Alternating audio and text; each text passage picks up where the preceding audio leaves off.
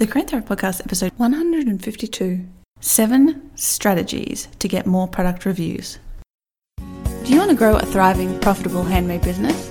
My name's Jess Van Den, and I'm here to help you do just that. I took my own handmade business full time in 2010, and since 2013, I've helped thousands of makers just like you create and grow successful handmade businesses. So, are you ready to thrive? Let's get learning. Hey Circle, welcome to this month's member exclusive episode just for you. And I was inspired this month by a recent Thriver Circle call to talk about this topic. And it is how to get more reviews in your Etsy shop, uh, on your Facebook page, wherever you collect reviews on your own website, how to get more public reviews for your products.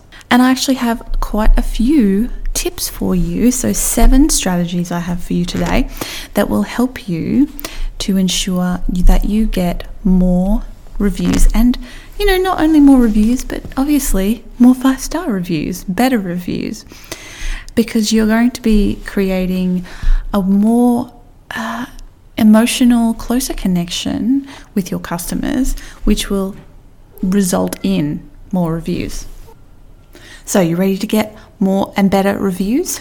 Let's go. This is a premium episode of the podcast available only to Thriver Circle members.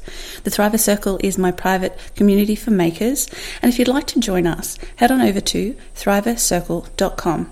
You also get access to me and the members of our many hundred strong, wonderful community of makers from all over the world, as well as up to 30 video workshops on handmade business topics and my year long course, Your Year to Thrive, which will teach you everything I wish I'd known in my first five years of business. The Thriver Circle exists to help you realize your dream of having a successful handmade business, no matter where you sell or what you sell. To find out more, come on over to thrivercircle.com and get the guidance and support that will help your business thrive.